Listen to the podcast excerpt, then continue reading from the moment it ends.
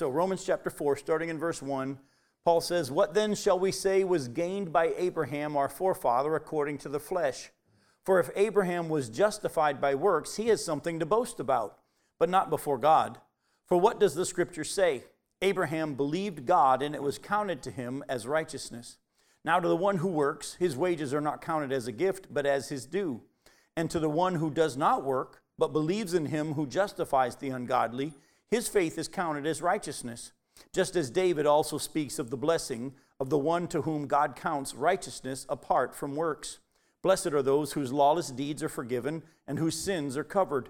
Blessed is the man against whom the Lord will not count his sin.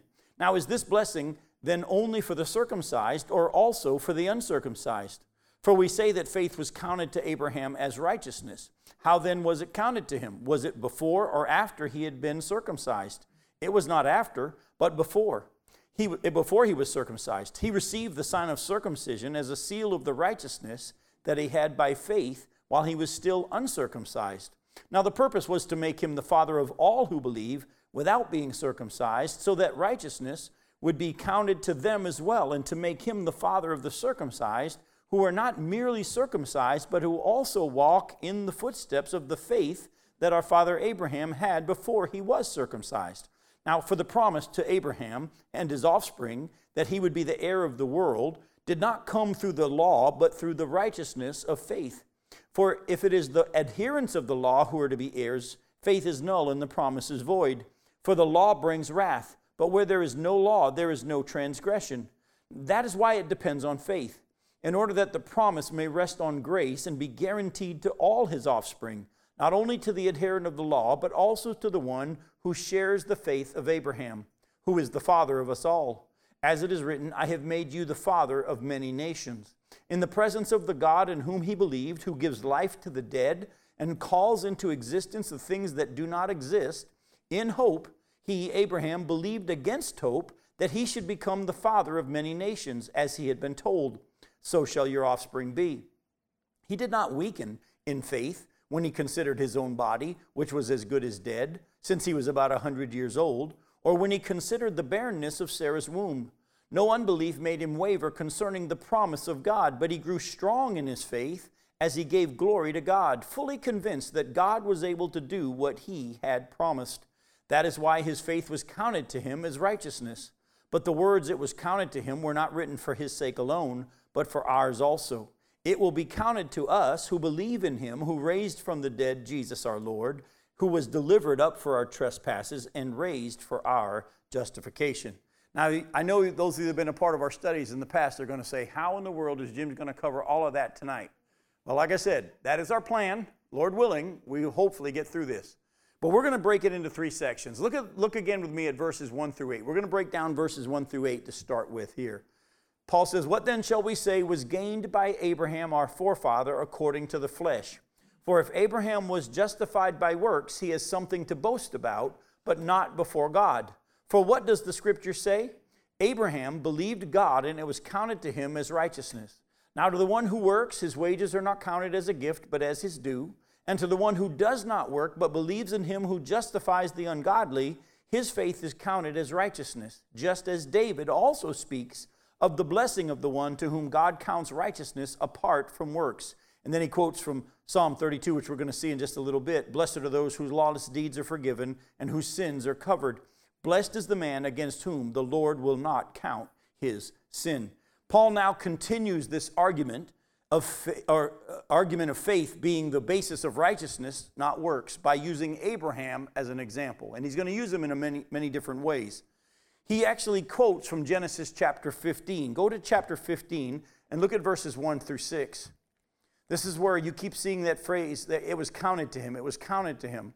In Genesis chapter 15, back in chapter 12, God, we saw that of Genesis, God had made a call to Abraham to leave his family and he's going to do a work through him and he's going to give him this land and through him all the nations of the world will be blessed. But in chapter 15, this promised descendant that he was promised hasn't come yet. And in chapter 15, verses 1 through 6, it says, After these things, the word of the Lord came to Abram in a vision Fear not, Abram, I am your shield, your reward shall be very great. But Abram said, O Lord God, what will you give me, for I continue childless, and the heir of my house is Eliezer of Damascus? And Abram said, Behold, you have given me no offspring, and a member of my household will be my heir. And behold, the word of the Lord came to him This man, Eliezer of Damascus, shall not be your heir, your very own son shall be your heir. And he brought him outside, and he said, Look toward heaven and number the stars, if you're able to number them. Then he said to him, So shall your offspring be. And he believed the Lord, and he counted it to him as righteousness. So, Paul quotes from Genesis 15, 1 through 6, and he points out that Abraham was given righteousness as a gift when he believed God's promise. Now, we're going to end up really breaking down God's promise at the end of our study tonight. So, just hang on to that. He was given righteousness as a gift, it was counted to him simply because he believed in God's promise. All right? More on that later on. Paul then points out the difference between a gift and wages. A gift is not earned, wages are due or earned. Hopefully, when you get your paycheck, you don't have your boss say, Well, here's your gift. You earned it. You earned your paycheck. It's not a gift. And so that's what he explains here in the next verses here. Look at he says here in uh, verse 4 he says, Now to the one who works, his wages are not counted as a gift, but as his due.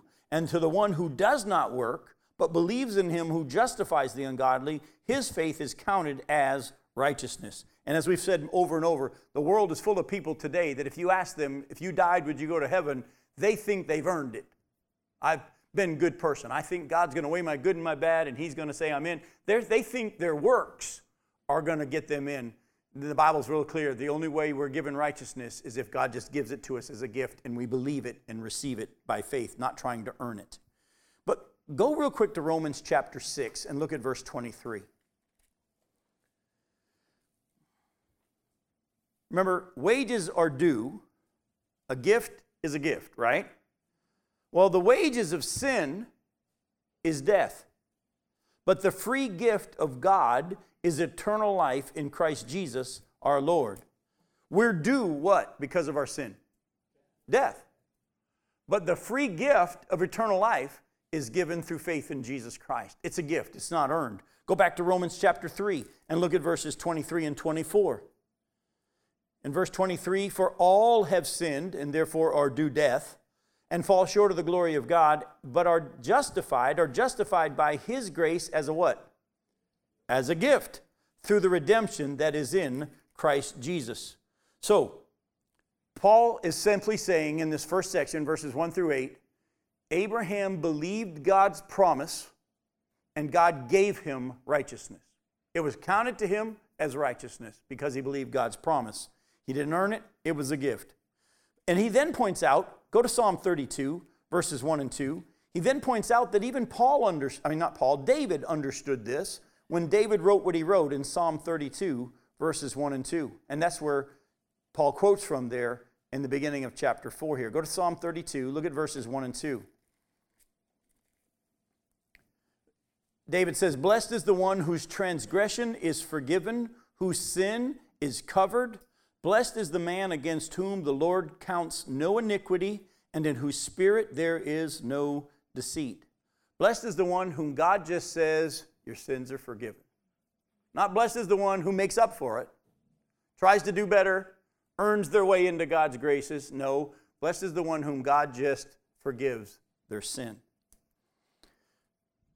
I know you're in for a shock, but that's all we're going to do in verses 1 through 8.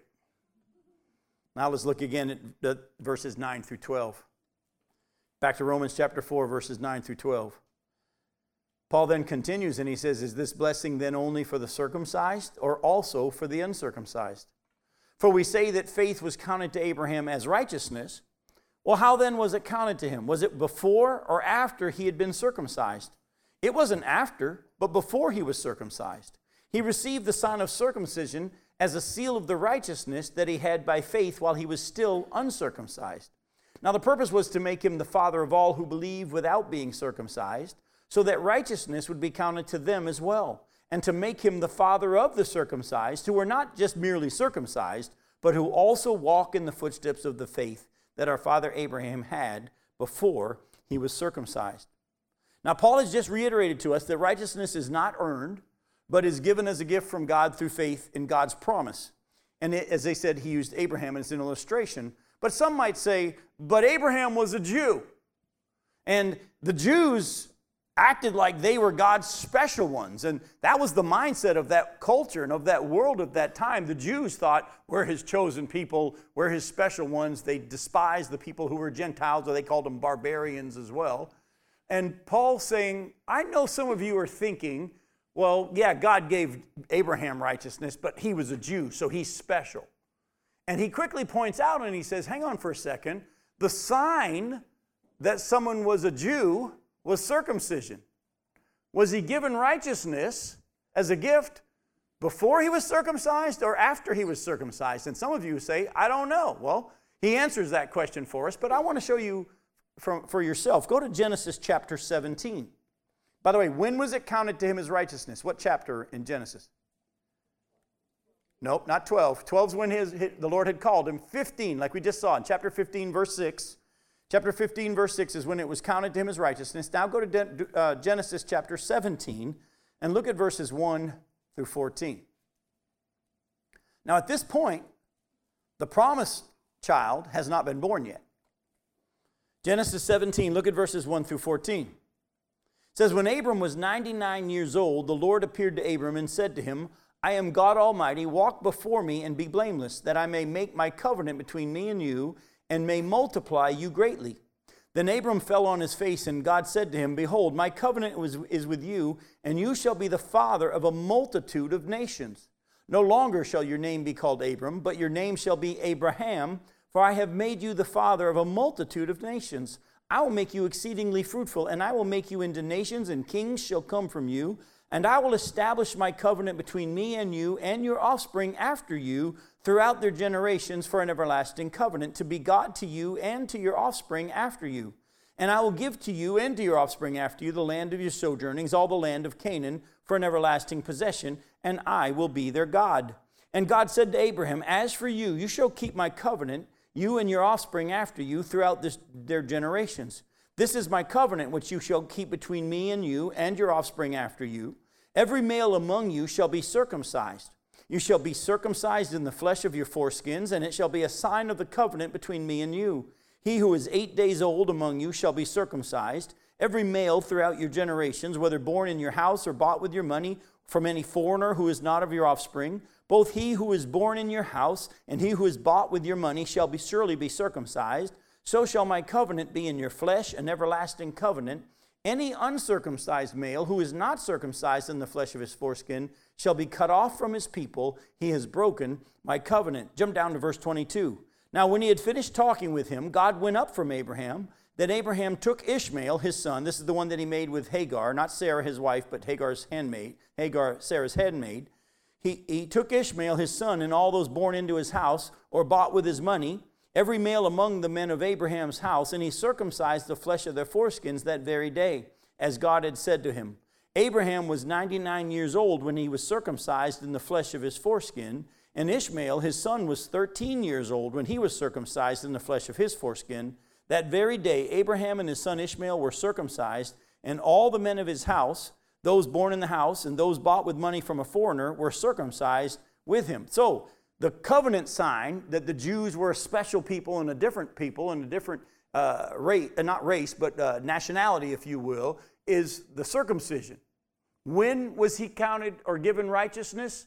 Chapter 15. Prior to that, it's in chapter 17 that the sign of the nation of Israel is given to him. By the way, there's a lot happened in 13 years between chapter 15 and chapter 17. If you read chapter 16, unfortunately, instead of waiting, Sarah says, Well, he said a son from your own body. He didn't say my body, so maybe you're supposed to sleep with one of my servants. And unfortunately, they made Ishmael, and God is a faithful God, and, and he kept his promise, and he made Ishmael into a mighty nations as well. But the main thing I want you to grasp is this Paul says he was given righteousness before he became a Jew, per se, in his circumcision. So don't think that that special righteousness as a gift is only for the Jews. That's what the question was here. Again, in verse 9, is this blessing then, chapter 4, verse 9, is this blessing then only for the circumcised or also for the circumcised. Now, I don't know if you remember this or not, because we've covered a lot in the weeks we've been studying Romans. But this promise of gifted righteousness is available to everyone, circumcised or not, Jew and Gentile. And this has already been said many times already in the first three chapters. Well, here we are in chapter four, and Paul's still having to reiterate and deal with that issue. So I'm going to take you back with me. I'm going to do it fast, but I'm going to take you back to chapter one, chapter two, and chapter three and show you how often Paul's already been saying salvation is for everyone, Jew or Gentile. Go with me to Romans chapter 1. We're going to hit it hard and fast. Look at verses 5 and 6. He's in the middle of describing his apostleship, through whom we have received grace and apostleship to bring about the obedience of faith for the sake of his name among just the Jews? No, all the nations, including you who are called to belong to Jesus Christ. Jump over to chapter 1, verses 13 through 17. I don't want you to be unaware, brothers, that I have often intended to come to you. This is the people in Rome, and but this thus far have been prevented, in order that I may reap some harvest among you, as well as among the rest of the Gentiles. I'm under obligation both to Greeks and to barbarians, both to the wise and to the foolish. So I'm eager to preach the gospel to you also who are in Rome. For I'm not ashamed of the gospel, for it's the power of God for salvation to everyone who believes, to the Jew first, and also to the Greek. For in it the righteousness of God is revealed from faith for faith, as it is written, the righteous shall live by faith. Jump over to chapter 2. Look at verses 6 through 11. It says, He will render to each one according to his works. To those who by patience and well doing seek for glory and honor and immortality, he'll give eternal life. But for those who are self seeking and do not obey the truth, but obey unrighteousness, there'll be wrath and fury. There'll be tribulation and distress for every human being who does evil, the Jew first and also the Greek. But glory and honor and peace for everyone who does good, the Jew first and also the Greek. For God shows no partiality. Go to Romans chapter uh, 2, verses 25 through 29. For circumcision indeed is of value if you obey the law, but if you break the law, your circumcision becomes uncircumcision. So if a man who is uncircumcised keeps the precepts of the law, will not his uncircumcision be regarded as circumcision? Then he who is physically uncircumcised but keeps the law will condemn you who have the written code and circumcision but break the law. For no one is a Jew who is merely one outwardly, nor is circumcision outward and physical, but a Jew is one inwardly, and circumcision is a matter of the heart by the Spirit and not by the letter. His praise is not from man, but from God. So again, he's pulling this out over and over, saying, look, salvation's for everyone by faith, Jew or Gentile. This gospel's for all the nations. And for those of you that think you're okay because you're circumcised, if you break the law, your circumcision's a waste of time. And they're going to be people who actually aren't circumcised, who understand the precepts of the law, and they're going to be given righteousness even though they're not circumcised. But we're not done. Go to Romans chapter 3. Look at verses 19 and 20.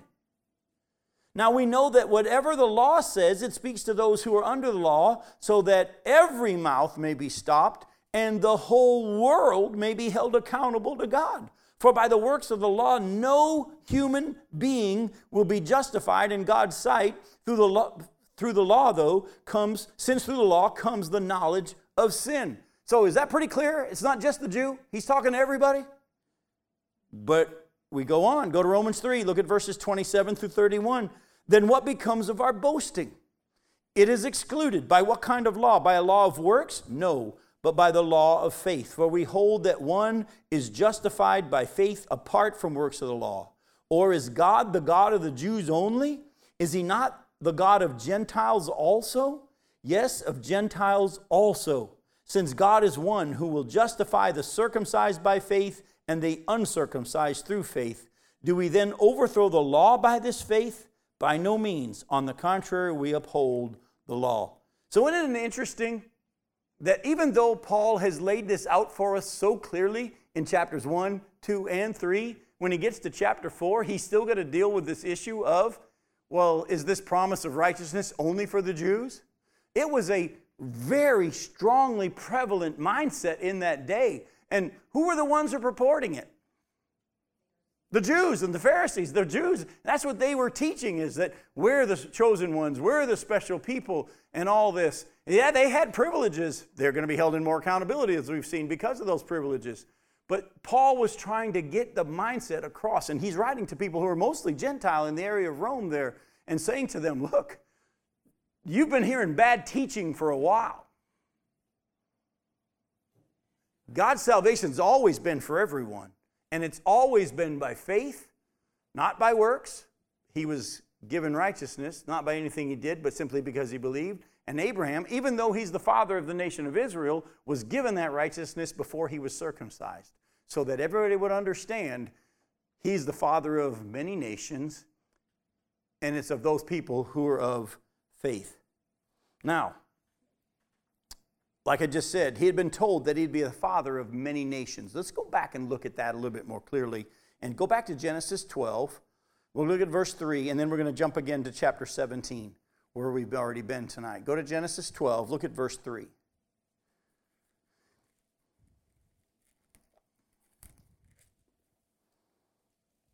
Actually, we'll read verses 1 through 3, and then we'll clarify verse 3 here. Now the Lord had said to Abraham, Go from your country and your kindred and your father's house to the land that I will show you. And I will make of you a great nation, and I'll bless you and make your name great, so that you'll be a blessing. And I will bless those who bless you, and him who dishonors you I will curse. In you all the families of the earth shall be blessed. Now, let me just stop real quick. We're going to chase something in chapter 17 just in a second. I, I need to chase a rabbit real quick. He's just said that everyone who blesses you, I'll bless, and everyone who curses you, I'll curse. And through you, all the families of the earth will be blessed. Now, you've heard me say this, and I believe it without question, that this definitely refers to the nation of Israel. If those who bless Israel, God's going to bless. The nations that curse Israel, they're going to be going through God's curses. Would you not agree? But didn't we just read that all who come to faith and are given righteousness are considered descendants of Abraham, children of Abraham. So you and I are of the children of Abraham. Would you not agree? Was there a chance then that those who bless you, he'll bless, and those who curse you, he'll curse, might also apply to you and I? The Bible does say that all the promises for Israel are now ours, ours in Jesus Christ, for the church. Yet why do we as Christians walk around all so fearful? Have we forgotten that those who are against us aren't fighting against us? They're fighting against Him. I love the fact that when Paul was against the church and he went out to have them put to death and arrested and everything, he meets Jesus face to face on the road to Damascus. And again, who's Paul going out to kill? Christians. And he meets Jesus and he says, Paul, actually the time, Saul, Saul, why are you persecuting me? Lord, I'm not going after you. I'm going after these. No, no, no. You do it to them, it's like you're doing it to me. Folks, I love the fact I've been going through the book of Samuel. I've just finished it doing radio programs in my recordings, and in just a little bit it'll be finishing up, and then we'll head into Mark in our future recordings of, of uh, on the radio station there of the challenge for today's. But there's a section where David is running from his son Absalom, who's trying to take the kingship, and he leaves. And as he's leaving, people are standing by and mocking him. And this one guy, Shimei, actually curses him. And everybody around David says, Do you want us to kill him for doing that? And David's answer is so relaxed. He said, Listen, he said, How do we know that he's not doing it because God told him to do it? If I've done something worthy of being cursed and it's coming from God, I deserve it. And if it's not from God, but from the enemy, God will deal with him. I've got my hands in the life, uh, my life in the hands of God. I don't worry about making retribution. Because sometimes God allows stuff in our life to shape us and to mold us, and He's a good God, and I trust Him if that's what it is. But if He needs to be dealt with, not my responsibility, God will deal with him as well. Folks, let this truth sink into your heart. You're children of Abraham. And if people are out to get you, you got a big father that's going to take care of it. You don't need to defend yourself. Vengeance is not yours, it's his. He'll take care of it. And if you needed to be disciplined for a season, he's a good God, and I trust him in that as well. Now let's go to Genesis 17 and look at that promise of the father of many nations. Genesis 17, again, verses 1 through 7. When Abram was 99 years old, keep this in mind. Has he had the promised child yet at 99? No, he's made uh, Ishmael with the servant girl Hagar at this point, but he hasn't made the promised child yet. When Abram was 99 years old, the Lord appeared to Abram and said to him, I am God Almighty. Walk before me and be blameless, that I may, may make my covenant between me and you. In other words, it's still future. That I may make my covenant between me and you and may multiply you greatly. Then Abraham, Abram fell on his face, and God said to him, Behold, my covenant is with you, and you shall be the father of a multitude of nations. No longer shall your name be called Abram, but your name shall be called Abraham, for I have made you the father of a multitude of nations. I will make you exceedingly fruitful, and I will make you into nations, and kings shall come from you. And I will establish my covenant between me and you and your offspring after you throughout their generations for an everlasting covenant to be to you, to be God to you, and to your offspring after you. So he had been promised that he would become the father of a multitude of nations. But the Jews clouded the message, like we've looked at, and not only focused on works instead of faith, they also acted if righteousness was only available to the Jews, those who kept their law.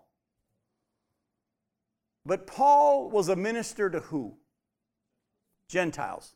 So, Paul, the minister to the Gentiles, pointed out that in Christ, both Jew and Gentiles are both recipients all of the promise of all the promises made to Abraham and his descendants. You said, Jim, you quoted that earlier. Where does it actually say that? Well, go to Ephesians chapter 2. Go to Ephesians chapter 2.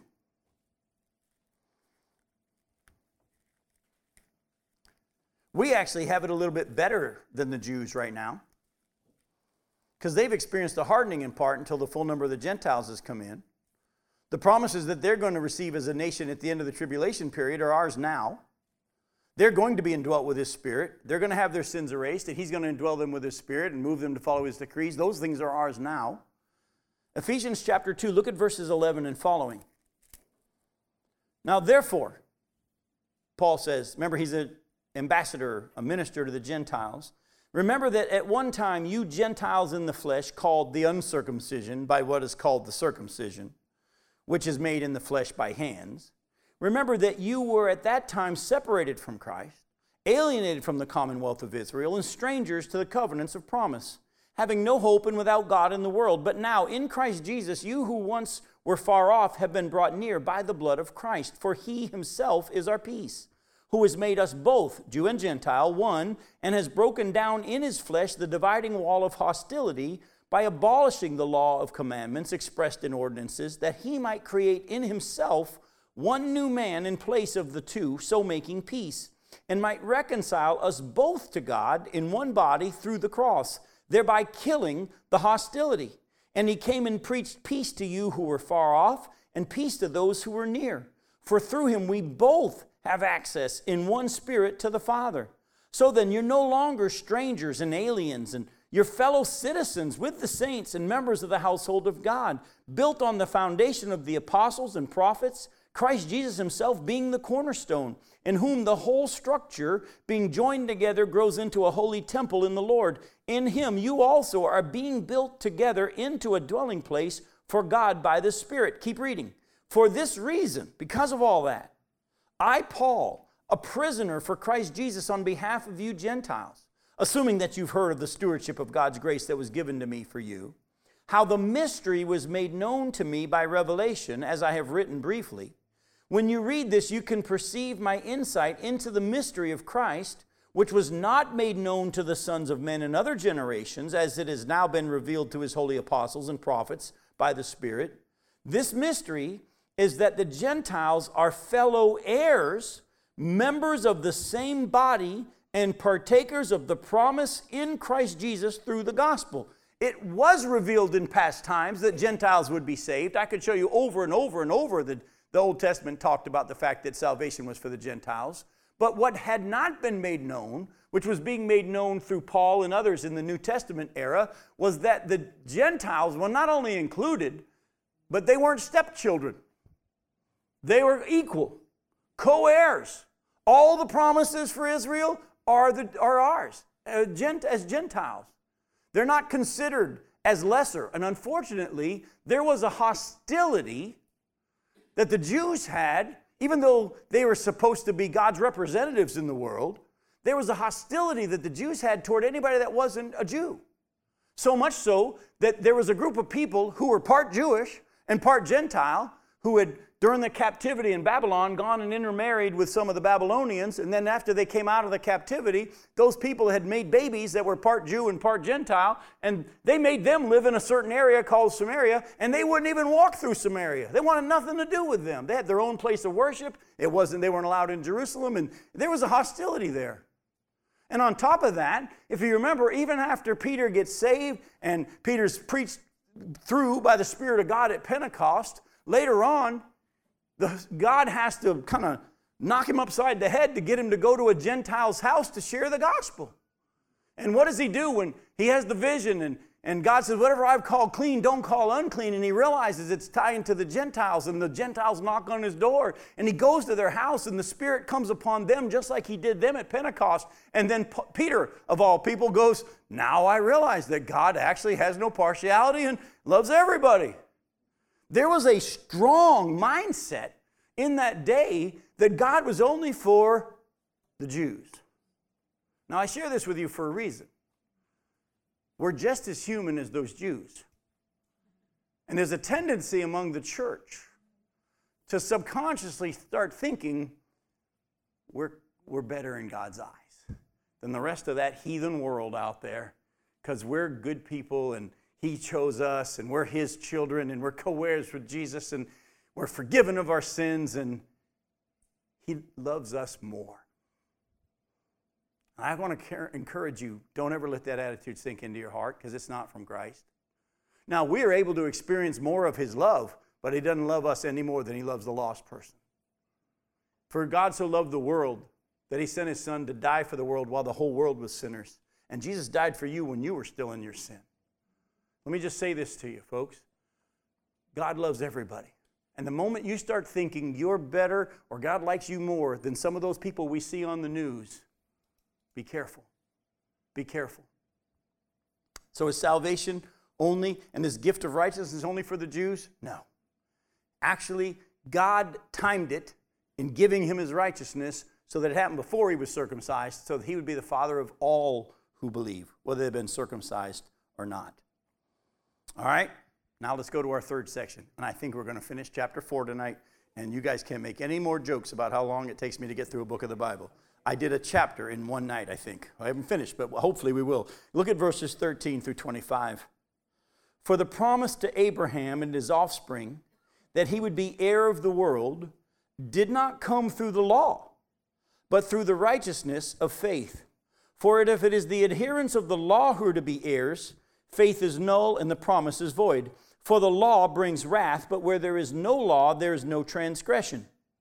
That is why it depends on faith, in order that the promise may rest on grace and be guaranteed to all his offspring, not only to the adherent of the law, but also to the one who shares the faith of Abraham, who is the father of us all, as it is written, I have made you the father of many nations. We just saw that in Genesis 17.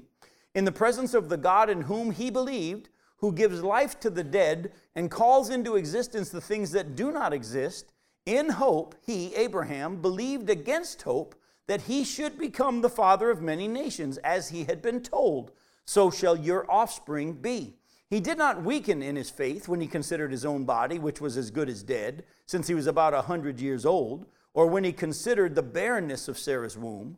No unbelief made him waver concerning the promise of God but he grew strong in his faith, and he, as he gave glory to God, fully convinced that God was able to do what he had promised. That is why his faith was counted to him as righteousness. But the words it was counted to him were not written for his sake alone, but for ours also.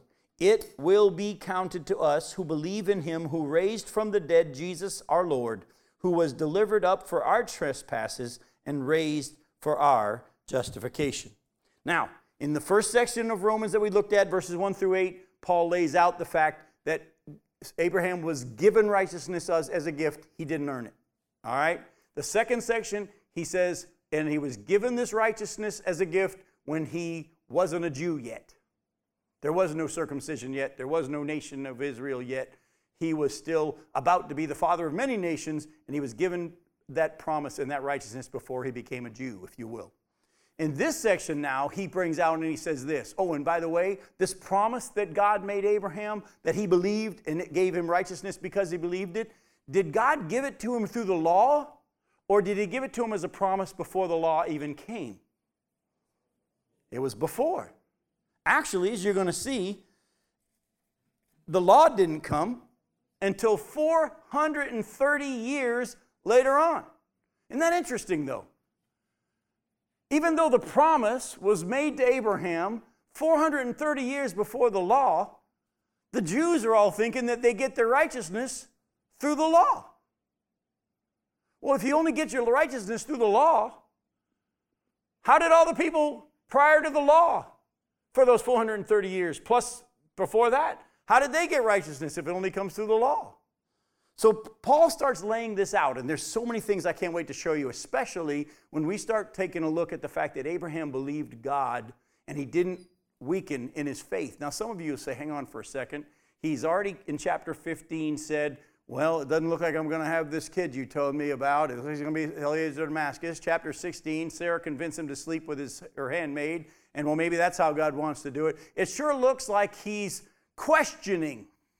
Can't wait to show you how the Bible shows us that what is written here is true. He believed God, and he was fully convinced that God was able to do what he had promised, but we'll get to that in just a second. Go to Galatians chapter 3. And look at verses 15 through 29.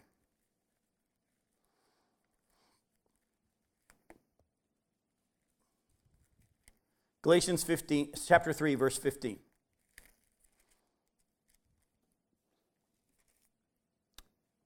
Paul says, To give a human example, brothers, even with a man made covenant, no one annuls it or adds to it once it has been ratified.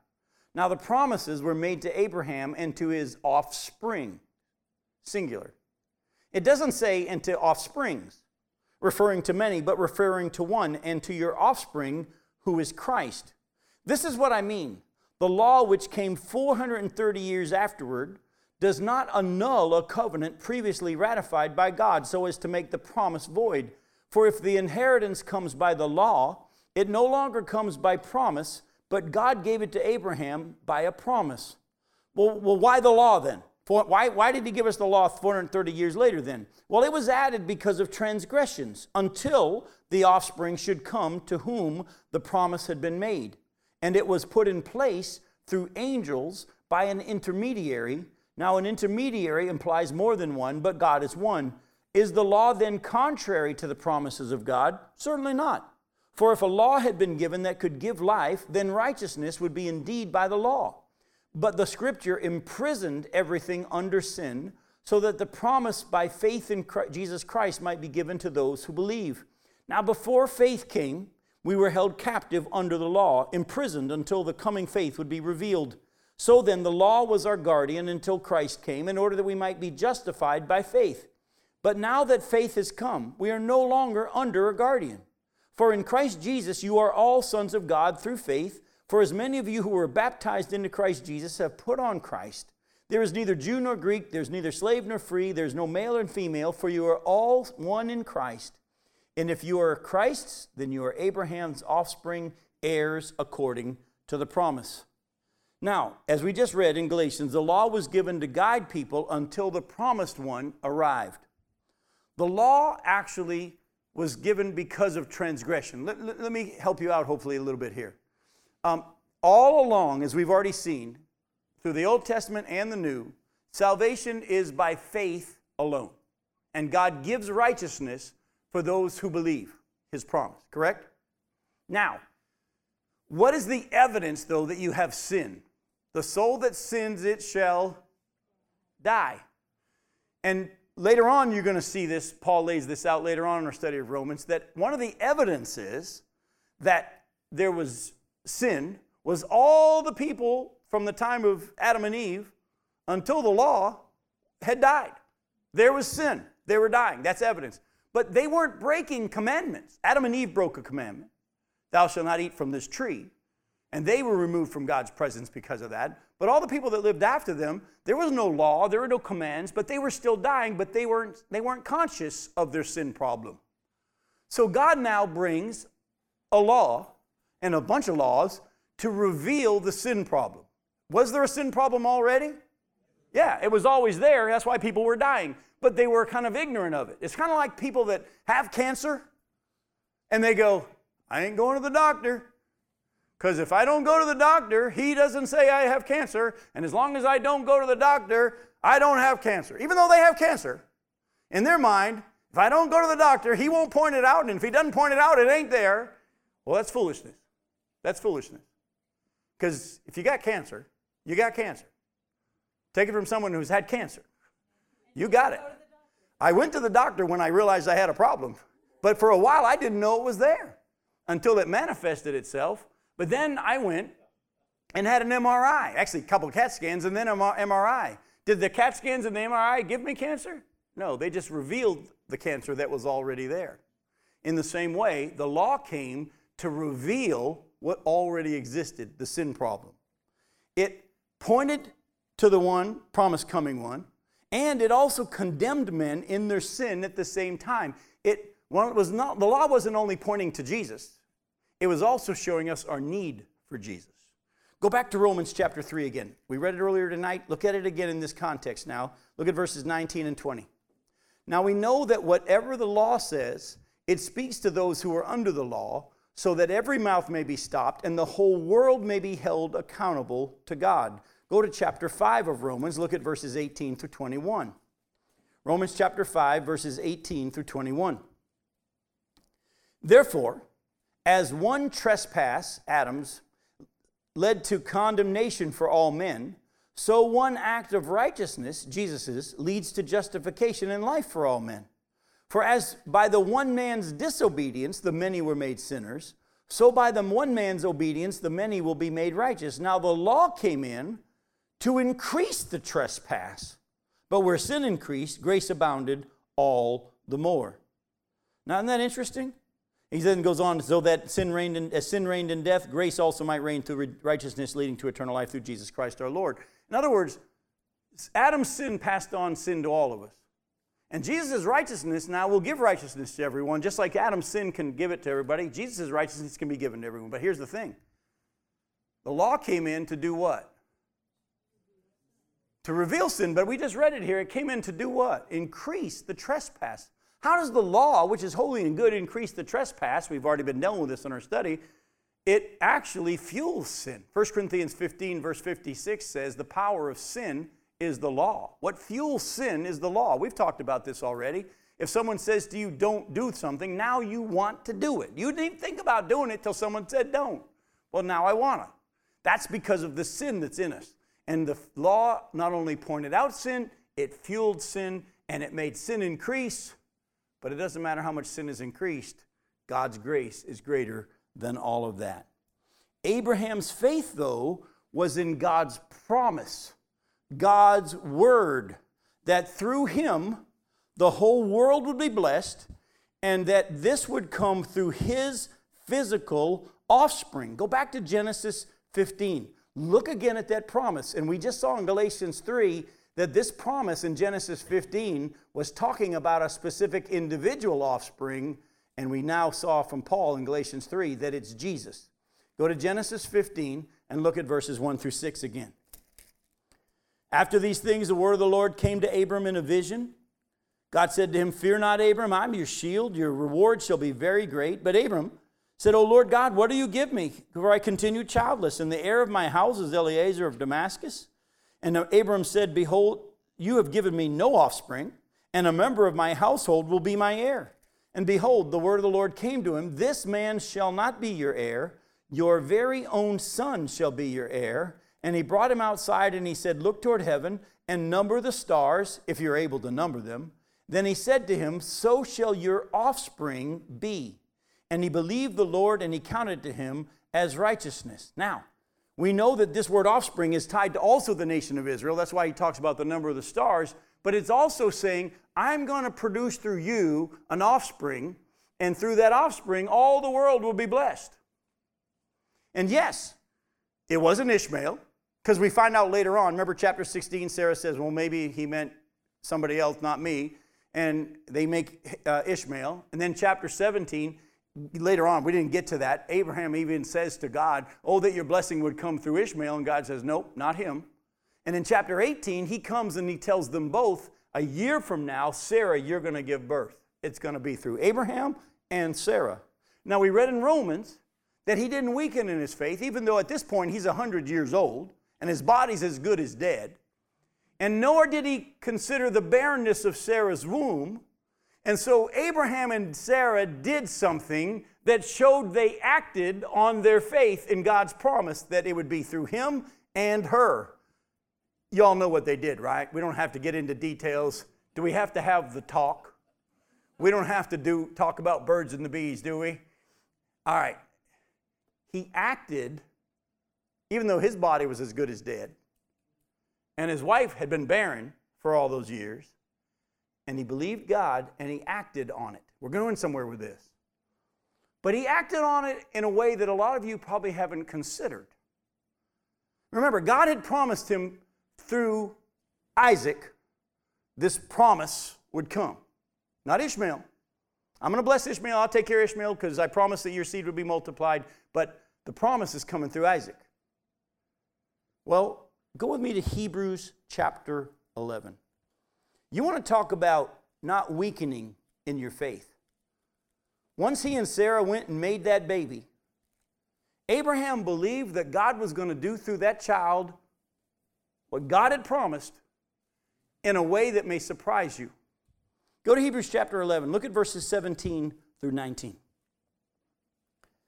By faith, Abraham, when he was tested, offered up Isaac and he who had received the promises was in the act of offering up his only son, of whom it was said, Through Isaac shall your offspring be named.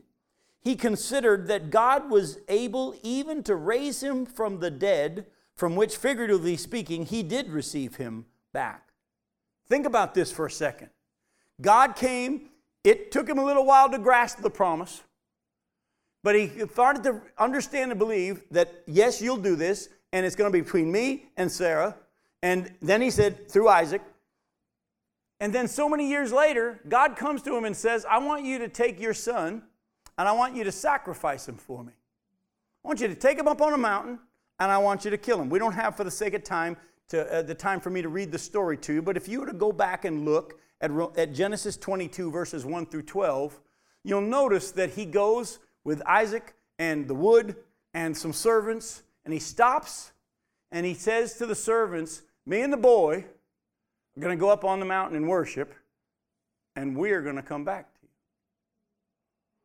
We're going to come back. Yet he's willing to sacrifice him, and Hebrews, the Word of God, tells us that he was not only willing to kill him, he believed the kid was going to die. But he also believed that God was going to raise him from the dead. Why? Because God said through Isaac will be the promise. And if God said through Isaac will be the promise, and then God tells me to kill him, he's going to have to raise Isaac from the dead because Isaac's the one he promised he would do it through. That's faith. Oh, by the way, was Abraham's faith tested? Let me ask you a question. Will your faith be tested? Or you better believe it. James chapter 1, verses 2 and following says, Count it all joy, my brothers, when you face various trials, for the testing of your faith produces steadfastness and hope. And it produces what God wants to do. Folks, don't be surprised that God would have you go through times where, Lord, I know what you said. But it didn't look like it's going to happen. Real faith not only believes, but acts on that belief. That's why the book of James, we again don't have time to go there either. In the book of James, James says, You say you got faith, show me by your actions. Now, that was actually, it caused a problem for the early people who were, the, the, the, early church fathers who were trying to determine what books were actually inspired by God and what books weren't. And there's a lot of books out there that aren't a part of the canon of Scripture, but those who made it into the canon of Scripture had to go through rigorous examination and testing and trials. And there was a problem. The book of Hebrews and the book of James almost didn't make it.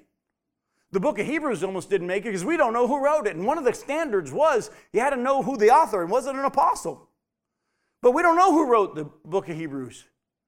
Oh, there's people that like to argue over that, but the answer is we don't know. Actually, I can tell you right now. Y'all want to know who wrote the book of Hebrews? His name's Jesus. All right? Jesus wrote the book of Hebrews. All right? And by the way, I would write that on all my tests in seminary and say, I dare you to give me an F. So here's the deal. But here's the next, here's the next thing though. The book of James almost didn't make it though, because it felt they thought that James was contradicting the letters of Paul. Because Paul said, You're saved by grace, not through faith, not of works, so no one can boast. James said, You say you got faith? Show me by your works.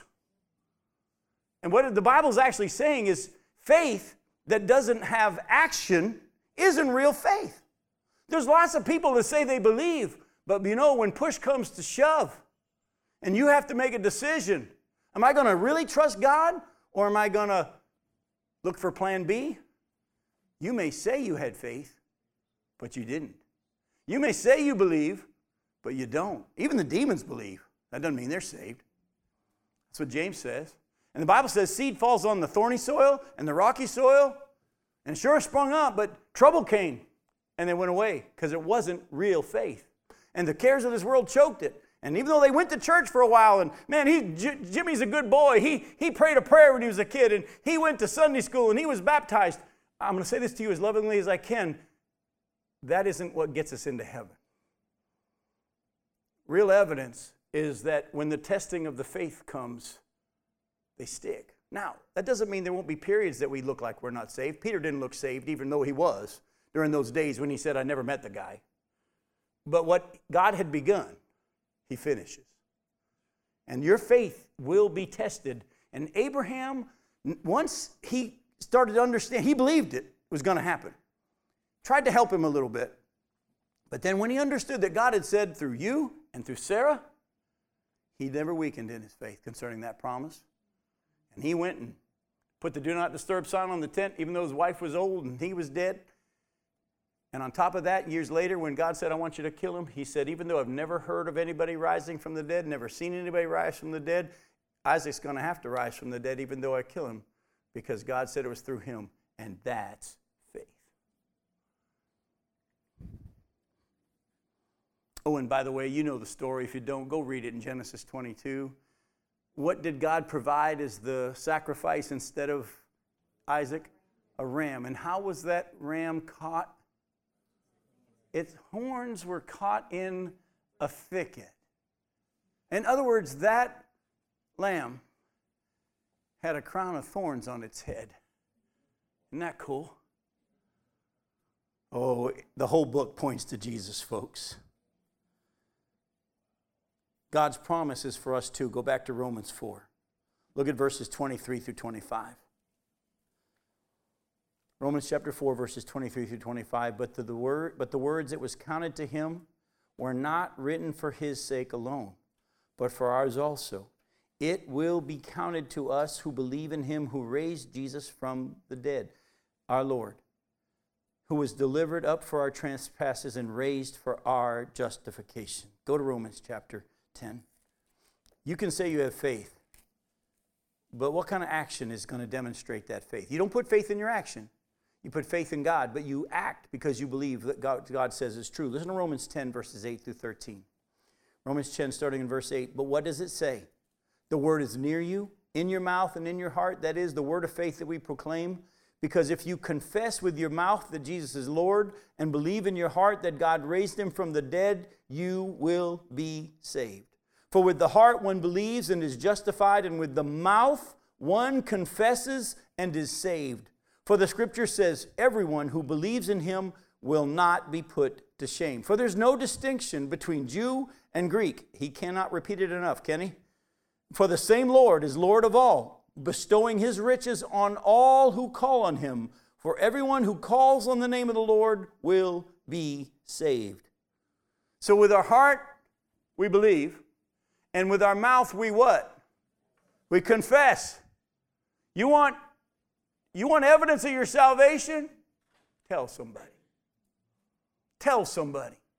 Because if you're ashamed of him in this earth, he said he'll be ashamed of you when it comes time to present you before the Father. If you want to say, I don't know him, or act like you don't know him and not tell anybody you know him, good luck having him say he knows you when it's time for you to face the judgment.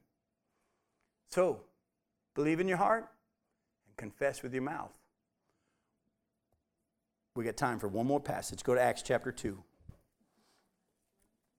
Acts chapter 2, look at verses 36 through 41. Acts 2, 36 through 41.